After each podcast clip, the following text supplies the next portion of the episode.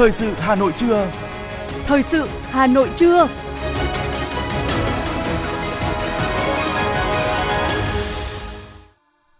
Kính chào và cảm ơn quý vị thính giả đang nghe chương trình Thời sự của Đài Phát thanh Truyền hình Hà Nội. Chương trình trưa nay, thứ năm ngày 2 tháng 2 năm 2023 sẽ chuyển tới quý vị một số nội dung chính sau đây. Hôm nay ra mắt cuốn sách của Tổng Bí thư Nguyễn Phú Trọng về phòng chống tham nhũng tiêu cực. Thủ tướng Phạm Minh Chính chủ trì phiên họp chính phủ thường kỳ với các địa phương. Bộ Tài chính quy định các tổ chức phải mở tài khoản tại kho bạc hoặc ngân hàng có ghi chép về tiền công đức. 13 triệu lượt khách nội địa đi du lịch trong tháng 1, tổng thu từ khách du lịch tháng đầu năm ước đạt 46.000 tỷ đồng. Tín hiệu vui của ngành du lịch sau 3 năm ảnh hưởng bởi đại dịch Covid-19. Trong phần tin thế giới có những tin chính như sau. Tỷ lệ lạm phát tại khu vực đồng tiền chung châu Âu Eurozone đã giảm tháng thứ 3 liên tiếp xuống còn 8,5% trong tháng 1 vừa qua. Mới trong tháng 1 năm nay, nước Mỹ đã ghi nhận kỷ lục buồn về bạo lực súng đạn, một vấn đề nan giải trong xã hội Mỹ bao lâu nay. Sau đây là nội dung chi tiết. Thưa quý vị, kỷ niệm 93 năm ngày thành lập Đảng Cộng sản Việt Nam, mùng 3 tháng 2 năm 1930, mùng 3 tháng 2 năm 2023 và 10 năm thành lập Ban Chỉ đạo Trung ương về phòng chống tham nhũng tiêu cực, mùng 1 tháng 2 năm 2013, mùng 1 tháng 2 năm 2023. Hôm nay, lễ ra mắt cuốn sách Kiên quyết, kiên trì đấu tranh phòng chống tham nhũng tiêu cực, góp phần xây dựng Đảng và Nhà nước ta ngày càng trong sạch vững mạnh của Tổng Bí thư Nguyễn Phú Trọng, trưởng Ban Chỉ đạo Trung ương về phòng chống tham nhũng tiêu cực diễn ra tại Hà Nội. Cuốn sách do Ban Nội chính Trung ương và Nhà xuất bản Chính trị Quốc gia Sự thật phối hợp xuất bản. Cuốn sách hệ thống hóa sự chỉ đạo của Tổng Bí thư Nguyễn Phú Trọng trên cương vị người đứng đầu Đảng ta và là trưởng Ban Chỉ đạo Trung ương về phòng chống tham nhũng tiêu cực, thể hiện tư tưởng xuyên suốt nhất quán của Đảng ta về công tác phòng chống tham nhũng tiêu cực, xây dựng chỉnh đốn Đảng, rèn luyện đạo đức, lối sống của cán bộ, đảng viên. Bên cạnh việc xuất bản sách giấy truyền thống nhằm góp phần lan tỏa sâu rộng ý nghĩa nội dung sách, Nhà xuất bản Chính trị Quốc gia Sự thật sẽ xuất bản điện tử cuốn sách, cung cấp cho bạn đọc miễn phí trên trang web sdbook.vn.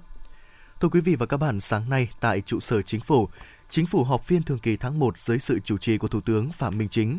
Phiên họp được truyền trực tuyến tới các địa phương cả nước. Trong tháng 1, tình hình kinh tế vĩ mô cơ bản ổn định, tín dụng tăng 0,65%, chỉ số CPI tăng 0,52% so với tháng trước, tăng 4,89% so với cùng kỳ, thu ngân sách nhà nước đạt 11,3% dự toán. Khu vực nông nghiệp phát triển tốt, thương mại dịch vụ tăng 20% so với cùng kỳ, xuất siêu đạt 3,6 tỷ đô la Mỹ, khách quốc tế đạt 871,2 nghìn lượt người, tăng 23,2% so với tháng trước, gấp 44,2 lần cùng kỳ. Vốn đầu tư nguồn ngân sách nhà nước thực hiện ước đạt 27.000 tỷ đồng, bằng 4% kế hoạch, tăng 3,2% so với cùng kỳ. Vốn FDI đăng ký mới đạt 1,2 tỷ đô la Mỹ. Làm tốt công tác quân sự, quốc phòng, theo dõi nắm chắc tình hình, xử lý kịp thời hiệu quả các tình huống, không để bị động bất ngờ, tình hình an ninh được giữ vững, không có vụ việc phức tạp xảy ra, trật tự an toàn xã hội tốt hơn so với dịp Tết Nhâm Dần năm 2022. Phát biểu ý kiến khai mạc phiên họp, Thủ tướng Phạm Minh Chính nhấn mạnh chúng ta cần tập trung phân tích những đặc điểm khác tháng 1 và tháng 12 năm 2022, đã làm được gì, chưa làm được gì, nguyên nhân hạn chế, rút ra bài học kinh nghiệm gì của các cơ quan hành pháp từ trung ương đến địa phương. Thủ tướng đề nghị phân tích kỹ vào việc tháng 1 vừa qua với bối cảnh trong nước quốc tế có nhiều đặc thù, nổi bật là thời gian hai kỳ nghỉ Tết Dương lịch và Tết Nguyên đán diễn ra trọn trong tháng nên số ngày làm việc ít hơn, chỉ bằng 2/3 bình thường. Tình hình thế giới và khu vực tiếp tục tác động tiêu cực việc phát triển đất nước. Bên cạnh đó có thời cơ như Trung Quốc mở cửa. Trong lúc khó khăn này, chúng ta tranh thủ mở rộng thị trường xuất khẩu những mặt hàng thế mạnh của Việt Nam. Thủ tướng đề nghị các đại biểu dành nhiều công sức, trí tuệ, đóng góp để sát tình hình thực tế, khả thi, mang tính hiệu quả cao. Trên cơ sở đó, chúng ta thống nhất, tập trung làm trọng tâm, trọng điểm, làm các công việc của tháng 2 cũng như hướng đến các tháng sắp tới. Thông tin chi tiết của phiên họp, chúng tôi sẽ tiếp tục cập nhật trong các bản tin tiếp theo.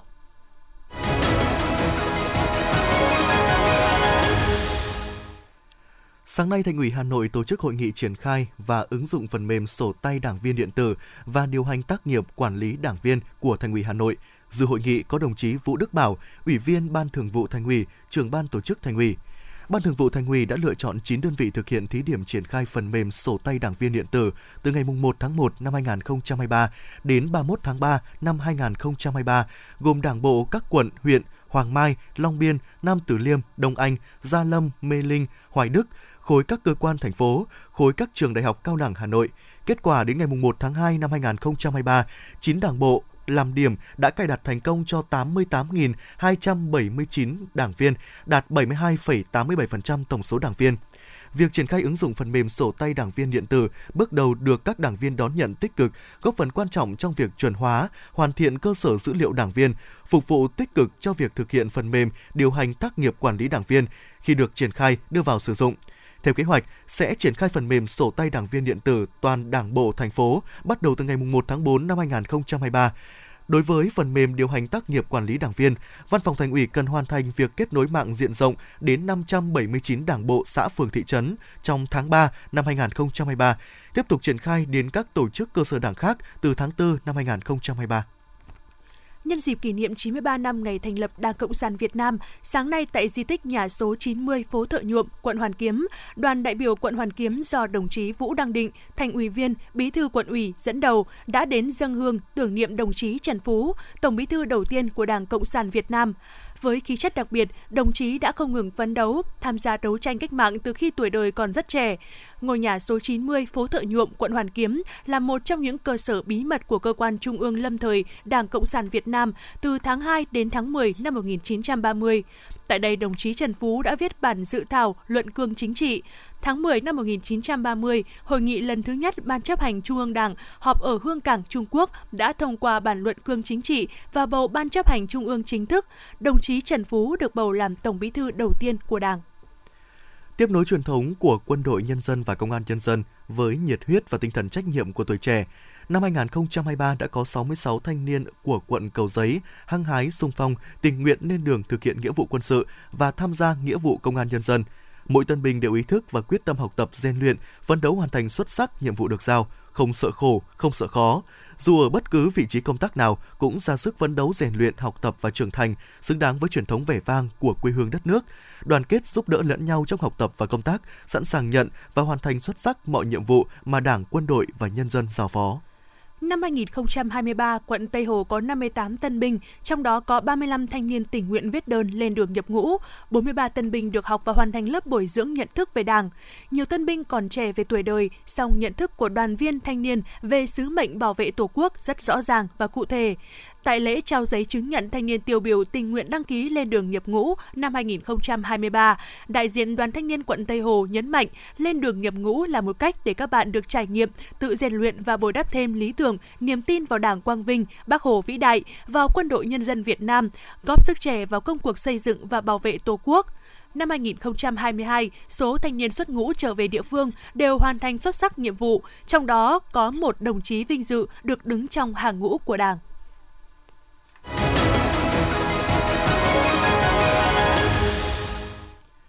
Thưa quý vị, theo Tổng cục Thủy lợi, Bộ Nông nghiệp và Phát triển Nông thôn, đến 16 giờ ngày 1 tháng 2, ngày đầu lấy nước đợt 2 để gieo cấy vụ lúa đông xuân 2022-2023, khu vực Trung Du và Đồng bằng Bắc Bộ có trên 390.000 ha, trên 498.000 ha đã có nước, đạt 78%.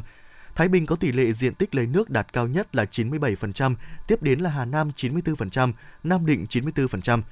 Để đợt 2 lấy nước hiệu quả, Tổng cục Thủy lợi đề nghị Sở Nông nghiệp và Phát triển Nông thôn các tỉnh, thành phố chỉ đạo các đơn vị quản lý khai thác, vận hành tối đa các phương tiện lấy nước để đưa nước lên ruộng, phấn đấu hoàn thành kế hoạch lấy nước trong đợt 2, đồng thời tích trữ vào hệ thống kênh mương, các vùng trũng ao hồ. Đợt 2 lấy nước dự kiến sẽ kéo dài đến 24 giờ ngày 8 tháng 2. Thực hiện nghị quyết số 01 ngày 6 tháng 1 năm 2023 của Chính phủ về nhiệm vụ giải pháp chủ yếu, thực hiện kế hoạch phát triển kinh tế xã hội, dự toán ngân sách nhà nước và cải thiện môi trường kinh doanh, nâng cao năng lực cạnh tranh quốc gia năm 2023, Bộ Nông nghiệp và Phát triển Nông thôn cho biết, Bộ phấn đấu tốc độ tăng trưởng GDP nông lâm thủy sản đạt từ 3 đến 3,5%, tổng kim ngạch xuất khẩu nông lâm thủy sản từ 54 đến 55 tỷ USD, phấn đấu tỷ lệ số xã đạt chuẩn nông thôn mới đạt 78%, tăng 5% so với kết quả năm 2022. Số đơn vị cấp huyện đạt chuẩn, hoàn thành nhiệm vụ xây dựng nông thôn mới là hơn 270 đơn vị. Số lượng sản phẩm đạt chuẩn theo bộ tiêu chí sản phẩm thuộc chương trình mỗi xã một sản phẩm OCOP là 9.500 sản phẩm. Tiêu chí số xã đạt tiêu chí số xã đạt tiêu chí môi trường và an toàn thực phẩm sẽ đạt trên 8%, tỷ lệ che phủ rừng là 42,02%, tổng số hợp tác xã nông nghiệp là 22.000. Thưa quý vị, lúc gần 9 giờ, công ty trách nhiệm hữu hạn một thành viên vàng bạc đá quý Sài Gòn niêm yết giá vàng miếng SJC ở mức 66,8 triệu đồng một lượng ở chiều mua vào và 67,6 triệu đồng một lượng ở chiều bán ra, tăng 200.000 đồng một lượng mỗi chiều so với cuối ngày 1 tháng 2.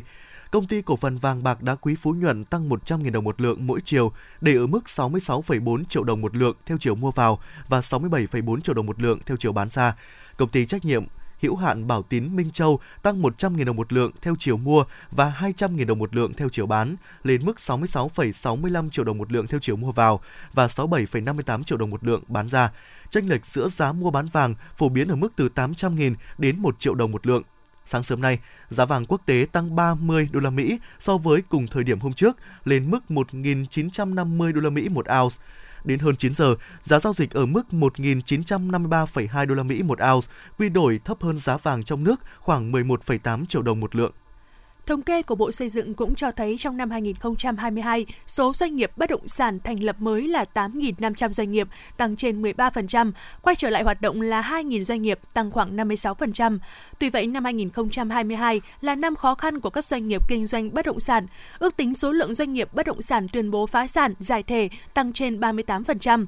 Theo Hiệp hội Bất động sản Việt Nam, ước số lượng môi giới đang hoạt động hiện nay chỉ còn khoảng 30-40% so với giai đoạn đầu năm 2022, tức đội ngũ môi giới bất động sản đã giảm 60%. Thưa quý vị và các bạn, hiện nay trên địa bàn Hà Nội có khoảng 1.500 chung cư cũ, đa số đều đã được xây dựng từ 50 đến 60 năm trước. Cá biệt, có chung cư cũ được xây dựng từ năm 1954 đã hết niên hạn sử dụng, có nguy cơ đổ sụp, bị cảnh báo cấp độ D. Song đến nay mới khoảng chung cư cũ được 1% xây dựng, cải tạo lại. Trước vấn đề này, Ủy ban nhân dân thành phố Hà Nội đã phân cấp cho Ủy ban nhân dân các quận huyện đẩy nhanh tiến độ khảo sát, phân loại, kiểm định và sớm đẩy nhanh công tác cải tạo, xây dựng lại chung cư cũ. Tại quận Ba Đình, hình ảnh những chung cư cũ xuống cấp đã khá quen thuộc với người dân. Tại nhà C8 khu tập thể Giảng Võ tồn tại rất nhiều căn hộ đã tự ý xây dựng cơi nới chuồng cọp để lấn chiếm khoảng không. Người dân sinh sống tại nhà C8 cho biết, mặc dù đã được các lãnh đạo địa phương nhiều lần vận động di dời người và tài sản khỏi khu vực nguyên đơn số 3, nhà C8 khu tập thể Giảng Võ, song hầu hết các hộ đều chưa thực hiện, bởi di dời sẽ phát sinh thêm rất nhiều chi phí, đặc biệt là việc học tập của các cháu sẽ bị ảnh hưởng.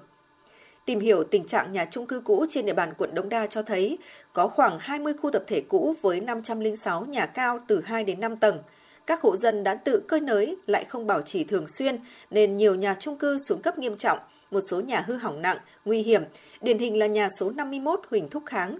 Mặc dù có những khu vực đã để lộ ra những mảng tường bị nứt toác, nhưng bất chấp nguy hiểm, một số người dân vẫn quyết định bám trụ tại đây. Phía tầng 1 khu vực đường Huỳnh Thúc Kháng hiện là nơi buôn bán kinh doanh của nhiều hộ, phía trên là mạng nhện dây điện chằng chịt, các bức tường ẩm mốc và nứt toác. Tại nhà E4, khu tập thể Đại học Y phường Trung Tự, quận Đống Đa, ngay lối lên cầu thang 1 là hàng chục đồng hồ đo nước bị rác đất gạch đè lên, nhiều đồng hồ hoen rỉ mất nắp. Nguồn cung cấp điện cho máy bơm được đấu nối qua đường điện sinh hoạt, không có cầu chì, cầu dao và ống bảo vệ. Tình trạng trên cũng đang diễn ra tại các chung cư cũ như Kim Liên, Trung Tự, Khương Thượng, quận Đống Đa, Thanh Xuân Bắc, quận Thanh Xuân, Thành Công, quận Ba Đình, Nghĩa Tân, quận Cầu Giấy. Hầu hết các chung cư đều bị các hộ dân cơi nới cải tạo, có thể gây mất an toàn cháy nổ bất cứ lúc nào. Ông Phạm Quang Hà và một số người dân cho biết. Nói chung nếu mà cải tạo được thì cũng tốt thôi. Tại vì ở nhà lâu lắm rồi, cũng mấy chục năm rồi. Nhiều nhà nó xuống cấp. Là vì bao nhiêu lần rồi họp hành rồi thì anh đầu tư thì anh ấy muốn là anh phải có lãi cao. Đúng là dân chúng tôi thì cũng muốn là phải có cái chỗ ở đàng hoàng và nó là ổn định. Từ cái đó là nó rất khó. Rất nhiều lần nói là sửa chữa nhưng mà chả thấy động tĩnh gì cả. Thế nhưng mà nếu mà như mà được sửa chữa thì mọi người ở khu đều rất là vui và cũng muốn là được khu được xây lại khang trang hơn. Ngày 18 tháng 12 năm 2021, Ủy ban nhân dân thành phố Hà Nội đã có quyết định số 5289 về việc ban hành đề án cải tạo xây dựng lại chung cư cũ trên địa bàn thành phố Hà Nội. Sở Xây dựng Hà Nội cho biết, thành phố đặt kế hoạch tổng rà soát, khảo sát, phấn đấu hoàn thành kiểm định tất cả chung cư cũ trên địa bàn thành phố trước quý 4 năm 2023. Các quận huyện được phân cấp triển khai thực hiện công tác kiểm định, lập quy hoạch chi tiết. Để có thể đẩy nhanh cải tạo, xây dựng lại chung cư cũ, cần sự quyết tâm lớn của các quận huyện. Hiện Sở Xây dựng đang yêu cầu các quận huyện báo cáo kết quả thực hiện, báo cáo Ủy ban Nhân dân thành phố để chỉ đạo các địa phương đẩy nhanh tiến độ thực hiện. Ông Bùi Tiến Thành, trưởng phòng quản lý đô thị Sở Xây dựng cho biết. Dự kiến là trong quý 4 2022, thành phố sẽ hoàn thành xong cái việc lập quy hoạch chi tiết và kiểm định chất lượng các cái nhà chung cư cũ trong các cái khu tập thể này. Đồng thời dự kiến là sẽ vào khoảng quý 3 2023 thì sẽ lựa chọn chủ đầu tư và triển khai trong khoảng tầm 2 đến 3 năm. Nhà nước sẽ nắm vai trò chủ đạo trong cái thời gian đầu về triển khai. Thì trên cơ sở đấy thì nhà đầu tư có cái cơ sở để lập phương án bồi thường hỗ trợ tái định cư để mà lấy ý kiến của các chủ sở hữu. Về vấn đề này, trưởng phòng quản lý đô thị quận Đống Đa Trương Minh Quang cho biết, quận đã giao nhiệm vụ cho Ủy ban Nhân dân các phường Kim Liên, Trung Tự phối hợp với Viện Khoa học Công nghệ và Kinh tế xây dựng kiểm định 44 nhà chung cư cũ thuộc danh mục 126 trên 177 chung cư đã được thành phố chấp thuận. Quận cũng triển khai thực hiện di chuyển 3 trên 4 hộ dân nhà D nguy hiểm số 51 Huỳnh Thúc Kháng ra khỏi chung cư về nơi tạm cư tại B9 Đại Kim. Được biết, tháng 11 năm 2022, quận Ba Đình đã di rời được 128 trên 174 hộ dân nhà C8 khu tập thể Giảng Võ về tạm cư, còn 46 hộ chưa đồng thuận. Ủy ban nhân dân quận đã ban hành kế hoạch di rời, có kế hoạch cưỡng chế di rời đối với các hộ không chấp hành. Chủ tịch Ủy ban nhân dân phường Giảng Võ Nguyễn Ngọc Chiến cho biết, phường đã thuyết phục vận động người dân di rời khỏi nơi ở nguy hiểm, đồng thời đẩy nhanh lộ trình cải tạo xây dựng lại chung cư cũ trên địa bàn. Thành phố chỉ đạo trước mắt tập trung lập danh sách, triển khai từ 2 đến 3 nhà chung cư cũ có khả năng hoàn thành sớm, qua đó rút kinh nghiệm cho việc triển khai tiếp theo. Đối với chung cư cũ đã hoàn thành kiểm định và lập quy hoạch chi tiết thì có thể tổ chức lựa chọn nhà đầu tư thực hiện dự án, dự kiến khởi công trong quý 2 năm 2023. Với các chung cư cũ còn lại sẽ được triển khai thực hiện đồng thời theo kế hoạch.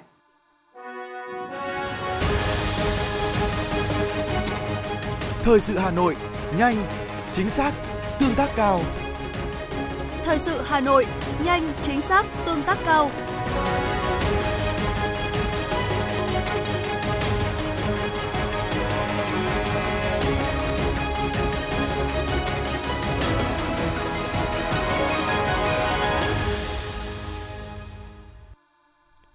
Thưa quý vị và các bạn, ngành đường sắt vừa có kiến nghị khẩn sau vụ tàu đâm va xe đầu kéo tại Thường Tín.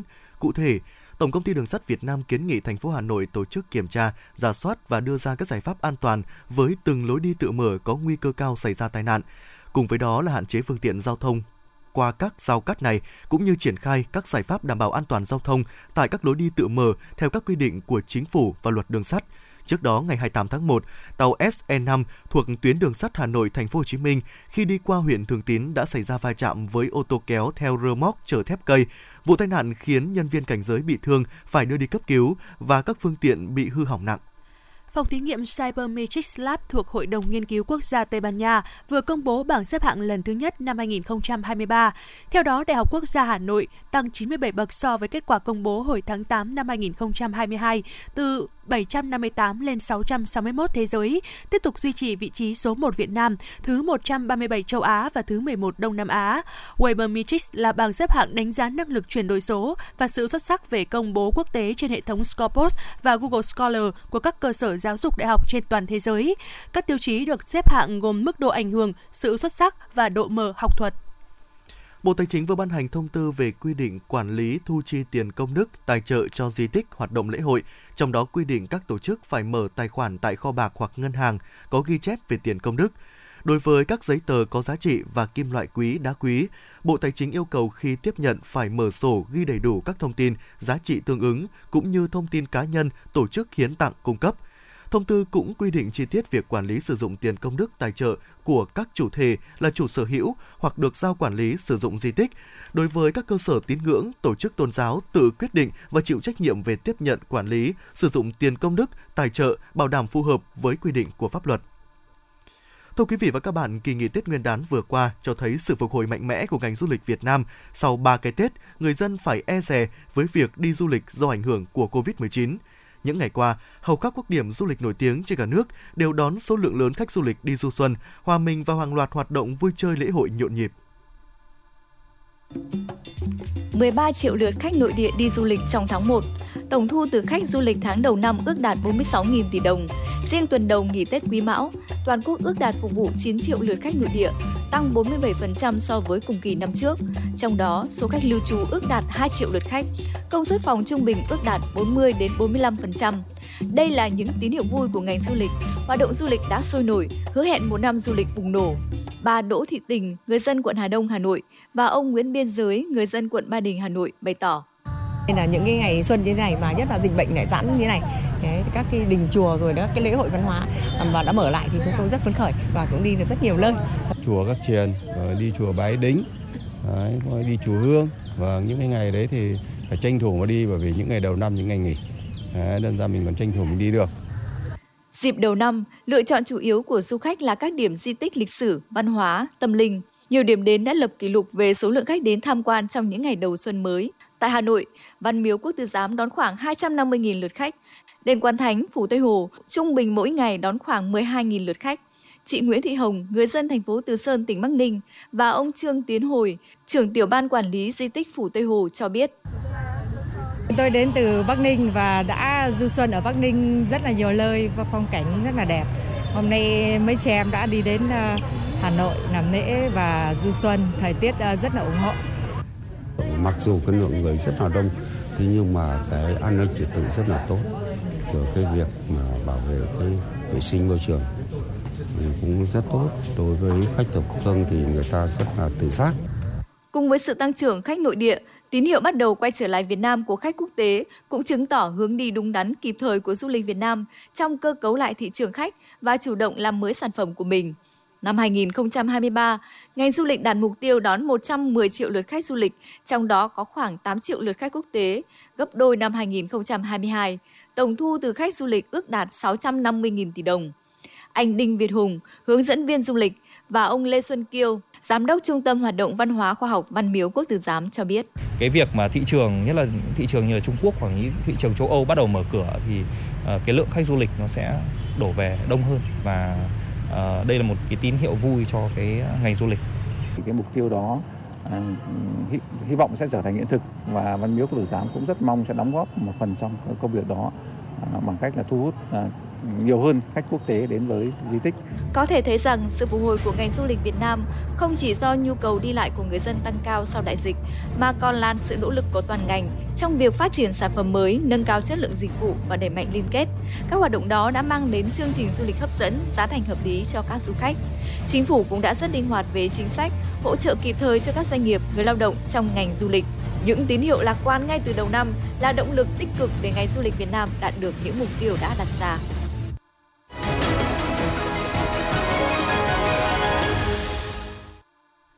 Thưa quý vị và các bạn, tối qua, tức ngày 11 tháng Giêng âm lịch, người dân làng An Định, xã Yên Nghĩa, quận Hà Đông, Hà Nội lại tổ chức lễ hội xin lửa đầu năm. Theo phong tục, các cụ trong làng sẽ mang tất cả đồ vàng mã được người dân và khách thập phương cúng tế ra giữa sân đình hóa, còn hương nến được phát cho người làng làm vật xin lửa mang về bàn thờ gia đình. Theo quan niệm của người dân làng An Định, trong ngày đầu năm này mà xin được lửa từ đình làng về thắp lên bàn thờ gia đình thì cả năm sẽ gặp nhiều may mắn.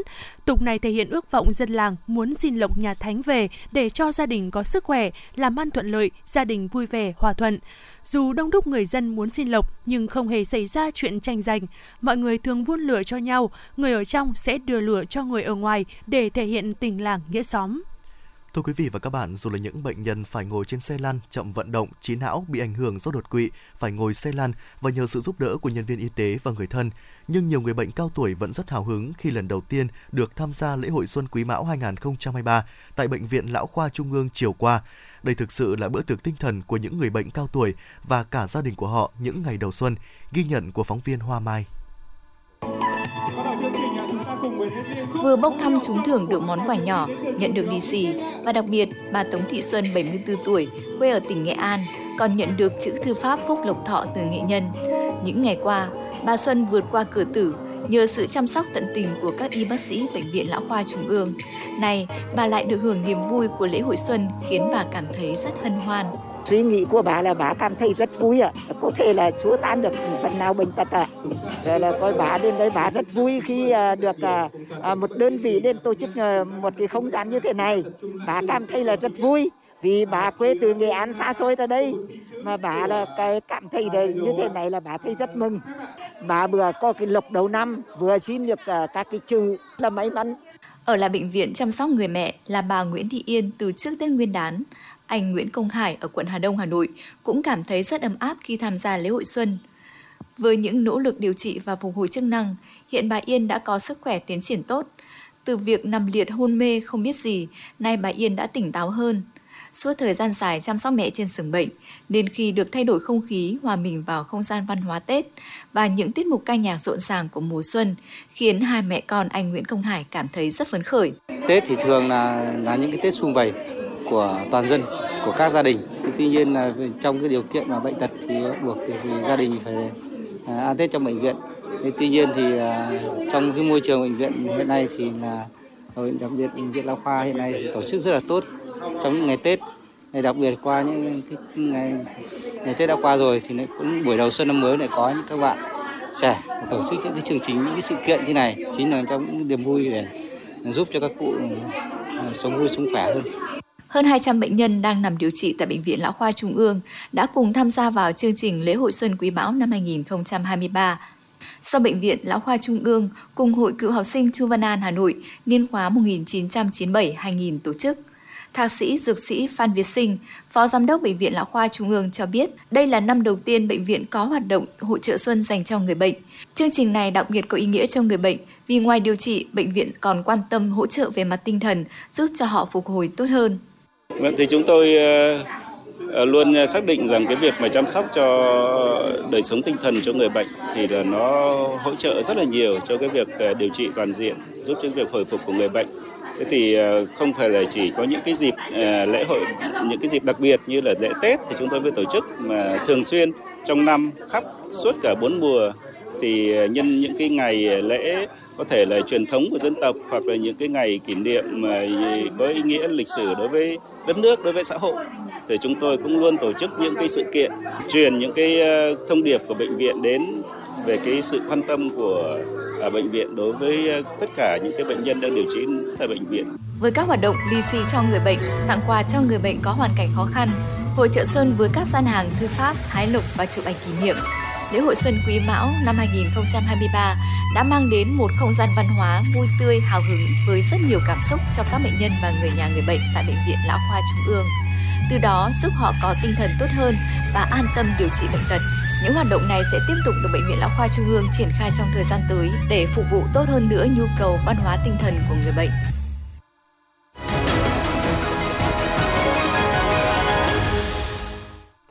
Xin chuyển sang phần tin thế giới. Thưa quý vị, tỷ lệ lạm phát tại khu vực đồng tiền chung châu Âu Eurozone đã giảm tháng thứ 3 liên tiếp xuống còn 8,5% trong tháng 1 vừa qua.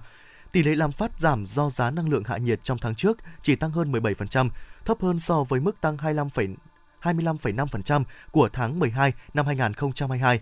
Tuy nhiên, giá thực phẩm đồ uống có cồn và thuốc lá trong tháng 1 tăng hơn 14% so với cùng kỳ. Lạm phát lõi không bao gồm giá năng lượng và thực phẩm duy trì ở mức 5,2%.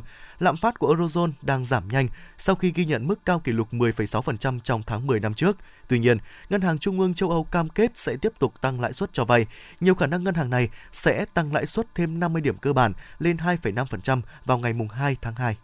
Hàn Quốc và Mỹ hôm qua đã tổ chức cuộc tập trận không quân chung với sự tham gia của máy bay ném bom chiến lược B-1B cùng các máy bay chiến đấu tàng hình F-22 và F-35B của Không quân Mỹ. Cuộc tập trận còn có sự tham gia của các máy bay chiến đấu F-35A của Không quân Hàn Quốc. Hoạt động này diễn ra sau khi Bộ trưởng Quốc phòng Mỹ Lloyd Austin tuyên bố nước này sẽ triển khai thêm các khí tài quân sự tiên tiến như máy bay F-22 và F-35 để đảm bảo khả năng răn đe mở rộng của Mỹ. Mỹ trước đó đã cam kết sử dụng toàn bộ năng lực quân sự của nước này, bao gồm cả vũ khí hạt nhân để bảo vệ đồng minh.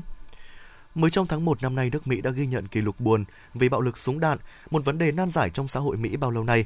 Tính từ ngày 1 tháng 1 đến 29 tháng 1, nước Mỹ đã trải qua 44 vụ xả súng, nhiều nhất kể từ năm 2014, thời điểm bắt đầu có số liệu thống kê về các vụ xả súng hàng loạt. Tình hình còn xấu hơn khi báo cáo được tung ra thì vào ngày 30 tháng 1 đã có thêm nhiều vụ xả súng xảy ra tại các bang Texas, Illinois và Alabama. Trong đó, nhiều nạn nhân là trẻ vị thành niên. Một thống kê trước đó cho thấy hơn 100 người thiệt mạng và hơn 200 người khác bị thương mỗi ngày trong các vụ việc liên quan đến súng đạn tại Mỹ. Đây cũng là nguyên nhân hàng đầu gây tử vong cho trẻ em ở Mỹ.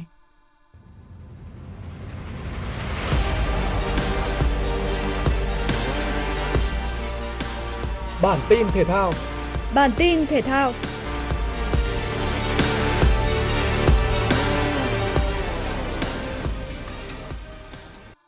Tiền đạo Nguyễn Tiến Linh đã có lần thứ 2 trong sự nghiệp được đề cử vào danh sách quả bóng vàng châu Á sau lần trước đó vào năm 2021.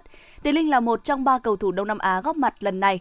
Bên cạnh hậu vệ Theraton Bumathan, tuyển Thái Lan đang khoác áo câu lạc bộ Buriram United và tiền đạo Ikhan Fandi của Singapore.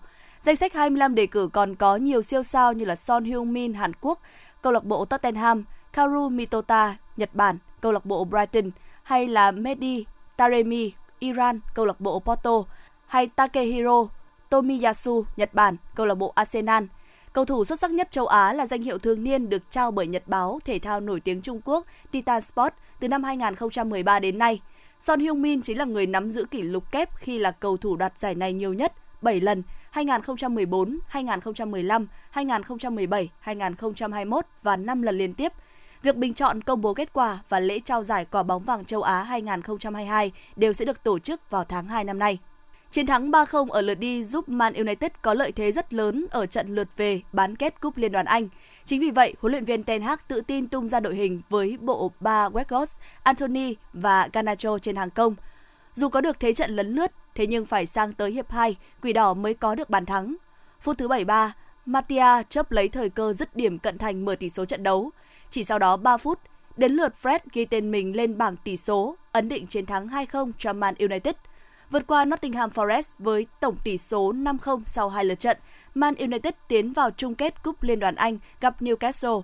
Trận đấu sẽ diễn ra vào ngày 26 tháng 2 trên sân Wembley. Dự báo thời tiết khu vực Hà Nội chiều vào tối ngày 2 tháng 2 năm 2023. Trung tâm thành phố Hà Nội, chiều không mưa, đêm có mưa phùn và sương mù, nhiệt độ từ 21 đến 23 độ C. Quý vị và các bạn vừa nghe chương trình thời sự của Đài Phát thanh Truyền hình Hà Nội, chỉ đạo nội dung Nguyễn Kim Khiêm, chỉ đạo sản xuất Nguyễn Tiến Dũng, tổ chức sản xuất Vương Chuyên, đạo diễn Hoa Mai, phát thanh viên Võ Nam Thúy Hằng cùng kỹ thuật viên Quang Ngọc phối hợp thực hiện. Xin kính chào và hẹn gặp quý vị trong chương trình thời sự 19 giờ tối nay.